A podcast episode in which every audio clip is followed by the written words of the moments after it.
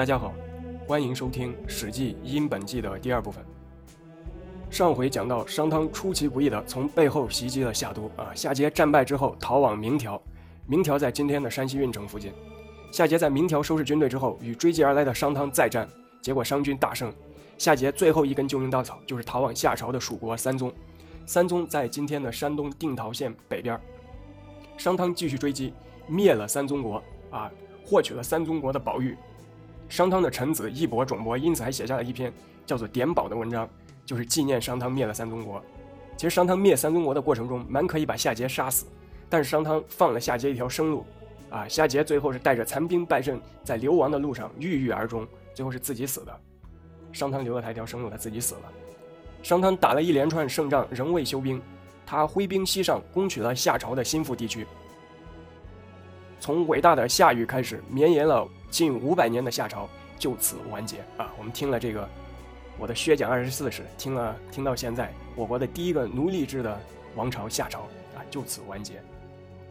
商汤灭夏之后，班师回到了西伯，西伯就是现在的河南偃师西部。实际上记载，成汤在班师回朝的路上，经过太卷这个地方的时候，由仲悔起草告命啊，就准备开始接管天下了。商汤在这个班师回朝的路上，告诉仲悔，仲悔说：“你给我起草一份，到时候要我宣告天下诸侯要读的这个公文啊，就叫做告命。告命的意思就是帝王对要受封的臣子写的公文，就说明商汤已经准备好要接管天下了啊。这个告命等于宣告天下诸侯，天下已经是我成汤的了。”成汤废除了夏朝的政令，回到了商国的都城亳，写下了汤诰，也就是成汤的告命。翻译成现在的大白话就是“成汤告天下诸侯书”啊，这个是我翻译的，翻译成现在大白话就是“成汤告天下诸侯书”。汤告中说，三月的时候，商王会亲自到达东郊，向各诸侯国君宣布：你们要为民众做事，努力办好你们自己的事情，否则我将惩罚你们。你们可不要怪我啊！商汤的手腕非常硬。直接向各国诸侯说：“你们要给民众做事啊，不好好做的话，我要惩罚你们。”这个有点像我们外交部说过的，说“勿谓言之不预”，就是我丑话说在前头啊，你别说到时候我办你的时候，你说我提前没有通知过你。汤告中接着写：古代的夏禹、高陶长期在外辛勤的工作，他们对民众有功劳，民众才能安居乐业。他们在东边治理了长江，在这个北边疏通了济水，西边开通了黄河，南边疏浚了淮河。四条曾经水患泛滥的大河疏通过后，天下万民才能定居啊。后姬传授了播种的技术，指导农民耕种。三位古人对民众都很有功劳，所以他们的后代都有了自己的国家。这个是一个正面的例子啊，就是他在汤告里头先举了这个夏禹、高陶和后姬这个正面的例子。我们前面说过，说高陶本来是夏禹的禅让对象啊，但是高陶身体不好先去世了，夏禹就给高陶的后代封了诸侯。后姬，我们前面也说过，后姬的后代被封在护国啊。我们讲过，后姬的后代后来就是建立了周朝，就是那个姬姓那一帮啊，建立周朝。这个汤告的意思就是，你们这些诸侯在我商汤的领导下，只要在实实在在的给老百姓做实事儿，你自然就会赢得功劳啊，荣华富贵，福泽子孙。这个是汤告里头举这些例子的用心，就是跟诸侯们说，你们要好好做事儿，自然会有好报。然后呢，汤告开始举了反面的例子。蚩尤的例子，说蚩尤暴虐，和他的臣下们一起危害天下，上帝不保佑他，蚩尤就为自己的罪恶付出了代价，亡了国啊！这个是汤告里头举的反面的典型。这里我要说一下啊，《史记》里帝王常常提到上帝啊，《史记》在写顺祭天的时候也说过祭于上帝。这个上帝当然不是现在中文里基督教的那个 God 啊，当然不是那个上帝，而是指的是苍天天地。是书面化的老天爷的意思，所以我们在讲《史记》，包括以后讲其他二十四史的时候，提到上帝的话，基本指的都是这个老天爷的意思啊，不是那个 God，不是那个基督教里的上帝。但是为什么后来我们的上帝变成基督教这个诞生呢？因为明代的时候，意大利的传教士啊叫利玛窦，他来中国传教，他为了中国人理解方便，他就借用了“上帝”这个词啊。所以我们提到上帝的话，我们要知道“上帝”这个词不是跟着基督教造出来的，是我们老祖先以前就有的。指的就是老天爷啊，上帝其实就是书面化的老天爷。哎，接着讲，汤告举了夏禹、高陶、后姬这样勤劳做实事的伟人的例子，也举了蚩尤这样暴虐的反面反面典型。汤告里说：“我举的这些例子啊，不管是正面的还是反面的，这些都是先人的例子，我们不能不借此来勉励自己啊，说明商汤很有反思精神。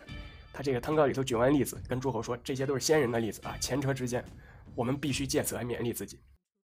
汤告最后又说了一句：“说你们这些诸侯如果暴虐无道，我就不会再让你们做诸侯啊！到时候可不要怪我。”说明什么呢？刚刚经历了那么大的乱世，对吧？夏桀统治之下那么昏庸的夏朝，所以我们都知道一个词叫做“乱世必用重典”啊，必用重典什么意思呢？就是越是乱世，刑罚就要越重啊，才能震慑到坏人。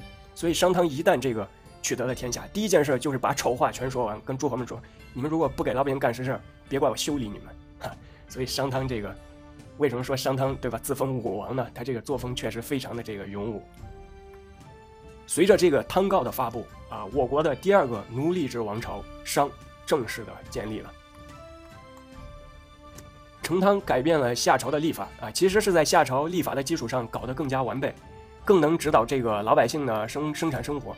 历法我们知道，就这个二十四节气，还有这个什么时候该耕种，什么时候该收获，这个都是国家统一指导的。因为当时是农耕的社会嘛，所以历法越具体，对老百姓这个生产生活越有帮助啊。成汤在这里。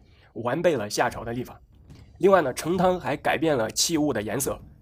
从成汤开始，商朝崇尚的是白色啊，白色挺漂亮。夏朝是帝王崇尚的颜色是什么什么颜色呢？是青色啊。以后我们还会讲到周朝，周朝的时候会说到周朝崇尚的是黑色，反正都挺酷的啊，青色、白色、黑色都挺酷的。帝王们崇尚的颜色不一样。成汤还规定在白天举行朝会啊，朝会其实就是。帝王和大臣们一块儿开会啊！我们看古装古装片的时候，经常会看到那个太监说上朝，啊，就是朝会的意思。成汤把朝会改在白天，可见夏朝的时候是晚上开会的。白天开会的效率肯定比晚上开会的效率要高一点啊！所以成汤这个改进也是一种进步。成汤去世之后，太子太丁还没来得及继位就去世了，然后就立了太丁的弟弟外丙，谁立的呢？应该是伊尹。因为当时成汤去世了之后，伊尹作为这个丞相，其实实质上掌握了大权。伊尹立了这个太丁的弟弟外外丙，但是这个外丙弟呢，刚干了三年也去世了啊。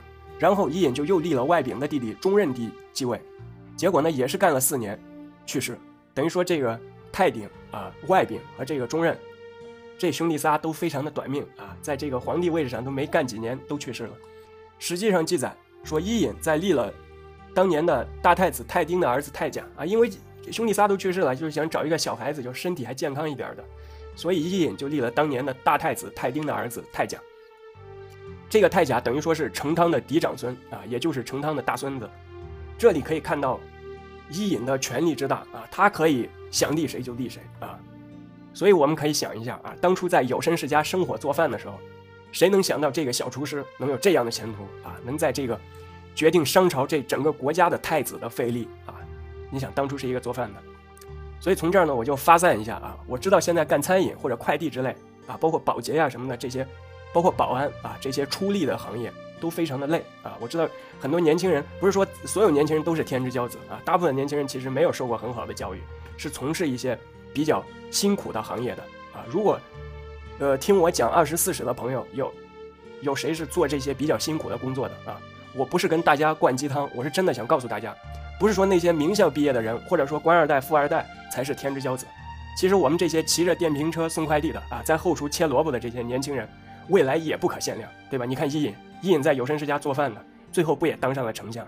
所以我们这些年轻人也要有信心啊，我们未来说不定也能当上总理，对吧？所以伊尹就是一个例子啊，所以我们这些年轻人都要加油。好，说回《史记》，太甲元年啊，也就是这个。呃，伊尹立的这个成汤的嫡孙子太甲，太甲元年的时候，伊尹就写下了《伊训》和《四命》《卒后》这三篇文章，这三篇都是伊尹教育太甲的文章。但是呢，太甲帝辜负了伊尹的一片苦心。太甲帝登位三年以后，非常的混乱暴虐，不遵守他爷爷成汤立下的法度，道德败坏。伊尹肯定看不过去了。伊尹说：“你这个对吧？你这个还真是孙子，你这个人还真孙子，对吧？你没有好好守好你爷爷这个。”呃，打下的江山，所以伊尹一气之下，把这个太甲放逐到了同宫。同宫就是埋葬商汤的地方。我估计伊尹的意思就是说，我把你埋在，不是把你埋在啊，他还没那么手腕还没那么黑。他是伊尹的意思就是说，我把你放逐到埋你爷爷的地方啊，让你反思一下，你爷爷当年打天下容易吗？对吗？你反思一下，你上上任三年这个所作所为对得起你爷爷吗？所以伊尹就放逐了太甲啊。伊尹放逐太甲这件事儿，后世有很多的说法啊，比较。有代表性的就是孟子的弟子，叫做公孙丑啊，春秋战国时期的人物。公孙丑说过，说伊尹就是再圣贤，仍然是臣子；君王就是再不贤能，也是君王。臣子难道可以流放君王啊？这个是公孙丑提的异议。公孙丑觉得，这个伊尹放逐太甲这件事啊不简单，他可能就是暗指伊尹要谋权篡位。我说说我的看法，伊尹是什么出身？伊尹是奴隶啊，奴隶都能当上丞相，丞相为什么就不能放逐昏君？对吧？一切皆有可能，对吧？如果伊尹真的是为了自立，何必要写三篇文字来教导太甲啊？我们刚才说伊尹太甲上任的时候，伊尹专门给他写了三篇文字，这个叫做伊训、赐命和卒后，专门来教导太甲。他何必费这么大事儿？他如果自己想当帝王的话，他何必要教导太甲？而且呢，商汤去世之后，三个儿子都是短命的帝王，伊尹真想自立的话，机会太多了，干嘛要等到太甲登位的时候才动手？前面有三次机会，对吧？所以我觉得公孙丑的话有点死板。君臣的伦理在古代确实很重要，但是有大才能的人通常都不按常理出牌。咱们可以想一下，商汤当初如果按常理出牌，不可能重用一个奴隶，对吧？如果真是真是商汤就不按常就按常理出牌的话，伊尹现在还在有绅士家里做饭呢，对吧？可能商汤也不会攻取夏朝。所以大的这种有大才的这种人，他很可能不按常理出牌。所以我觉得放到这种逻辑之下看这个商汤流放太甲的话，也能说通，对吧？我怎么不能流放你？我辅佐你爷爷打天下的，我看你这个大孙子，对吧？不争气，我就让你把你流放到童宫，对吧？让你面壁思过三年，有什么不行？对吧？我觉得是说得通的。然后呢，《史记》又写说，太甲帝在童宫住了三年，悔过自责，用心向善。于是呢，伊尹就迎接太甲回朝，把政权重新交给了太甲。这个太甲呢，重新得到了政权之后，修养德行，诸侯们都纷纷归服殷朝，百官与民众也都得到了安宁。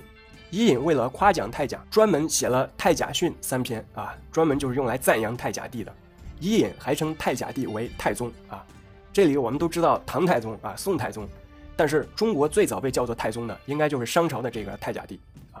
因为商朝非常的重视祭祀，他比夏朝的时候更重视祭祀，所以这个太宗其实是一个庙号。庙号什么意思呢？就祭祀的时候用的。我们都知道，一般称呼开国帝王为太祖，第二代帝王为太宗啊。这个太宗的源头就是太甲帝，就是从他开始，中国有了这个习惯啊，叫这个帝王叫太祖或者太宗啊。我们接着讲，实际上写太甲帝逝世之后，儿子沃丁继位啊。沃丁帝继位时期，伊尹去世。伊尹被安葬在了亳，就等于安葬在了都城啊，有点像我们现在，你对国家有重重大贡献的话，就把你安葬在北京这个八宝山了，对吧？就把伊尹安葬在了亳。当时的朝廷大司空鸠丹啊，专门写了篇文章记录伊尹的事迹，借以教育后人。这篇文章叫做《沃丁》啊，可见伊尹这个影响力。伊尹已经不在了，还有朝廷的这个重臣专门写了一篇文章来记载伊尹的言行，等于给伊尹出了一本传记啊。这个大司空这个官职。各朝各代负责的具体事情有所不同啊，但是呢，这个官职在各朝各代都很重要，它基本就属于位列六卿。六卿什么呢？相当于现在的政治局常委啊，所以这个由政治局局常委出面给这个伊尹写了一本传记，可见伊尹在这个商朝的分量啊。实际上写沃丁去世之后，弟弟太庚登位，太庚帝往下传了两代，到了雍己帝开始，殷朝的政治开始衰败了啊，有的诸侯就不再来朝贡了。这个是从雍己帝开始，然后呢，雍己帝去世之后，弟弟太武帝登位。太武帝任命了伊稚为相啊，这个伊稚是谁呢？就是伊尹的儿子啊。这个伊稚也非常的贤能，也是一个贤臣。史记里头记载说，亳都的朝堂上长出了两棵树，一棵桑树，一棵楚树。楚树是什么呢？楚树的树皮可以造宣纸啊，长出了这么两棵树。这两棵树一夜之间长成了两手合抱那么粗，就长成了碗口那么粗。相当于什么呢？就相当于现在白宫里头一夜之间长出来两棵碗口粗的大树。你说奥巴马害不害怕？奥巴马心里肯定挺害怕，对吧？我白宫里头戒备森严，怎么能长出两棵树呢？所以呢，太武帝非常的害怕，就问伊稚说：“这可怎么办呀？”伊稚说：“您先别着急，啊，您先别着急。我听说这个妖怪是不能战胜有德行的人的。大王，您从政可能是有什么缺憾，才让这么邪门的事情出现了吧？您作为帝王，要好好修养德行啊。”医治等于说是借物喻人啊，意思就是说，您这个太武帝，如果您真的这个执政非常的好的话，不会出现这两棵树啊。就说，乱世必有妖孽，对吧？所以就是让您反思一下你自己。太戊帝听了一志的话之后，他真听进去了，啊，他听进去了一志的话，他就好好的处理国政啊。这两棵怪树果然都枯死了啊。这个故事其实带点神话性质啊，但是可以结合当代的一些现状来说一下，结合现在的情况说一下啊。我听说啊，以前很多的贪官很迷信啊，爱花钱雇一些所谓的大师给自己算卦啊。你在搜索引擎上就可以搜一下，说贪官迷信啊，新闻特别多。所以呢，这些贪官他为什么雇大师给自己算卦，或者说要捐很多钱到那个庙里啊什么地方？因为他心里有鬼啊。虽然就这些贪官，他们家里不会一夜之间长出两棵怪树，但是他们贪污腐败的太多了，他们心里已经住进了很多的妖魔鬼怪啊。所以我觉得通过《史记》呢，咱们借古喻今一下啊，你们这些贪官，你们找所谓的大师也好，去拜佛拜基督也好。你们心里的妖魔鬼怪就能消消除了吗？肯定不能，对吧？没听说过神是保护贪官的啊！神说我既然收了你的钱了，我就保护你，哪怕你是贪官，不可能。神又不是黑社会，对吧？收了钱，收了保护费就保护你，不可能的。所以呢，我觉得贪官们，你还是得好好做官。你作为这个干部，你别干坏事，你心里的那两棵坏树，那两棵怪树啊，自然就会消失啊。这个是算是借古讽今吧。好，说回史记，这个太戊帝，对吧？太戊帝听了伊稚那一番话。反思自己，把国家治理得很很好。这个，呃，殷朝又迎来了这个中兴啊，所以太戊帝在太庙祭祀的时候称赞伊稚，说伊稚非常的贤能，自己不把他当成臣下来看待，啊，伊稚当时也在场，伊稚非常的谦虚啊，连声说不敢当，不敢当啊，意思就是说还是大王您比较贤能啊，就等于说 这君臣两个还挺有意思，相互夸奖又相互谦虚。这个太武帝确实是一个明君啊，他能听得进大臣的谏言，能努力改过，这个很不容易啊，对吧？你天下都是你的，你可以非常的任性，对吧？你可以刚愎自用，但是你选择了这个听一致的谏言，所以这个太武帝也不错啊。殷朝在太武帝的任上又兴盛了起来，诸侯都来归附，称太武帝为中宗。这个中宗的中，大概就有中兴殷朝的意思。好，今天呢，殷本纪的第二部分就讲到这里，下集会讲到后来殷朝的起起伏伏，还会讲到那个大家都耳熟能详的历史人物，谁呢？辛帝。新帝，新帝不是说英语那个 Cindy 啊，不是那个，新帝是谁呢？新帝还有一个名字叫做商纣王，啊，我呢就主播我，我旅游的地方不多啊，但是我到过殷墟，我亲自到过殷墟啊，所以我到过纣王生活居住过的地方，所以呢，下期我会带大家了解一个立体的、有血有肉的你不曾听说过的商纣王，敬请期待。好，今天的殷本纪第二部分就讲到这里，谢谢大家的收听。再见。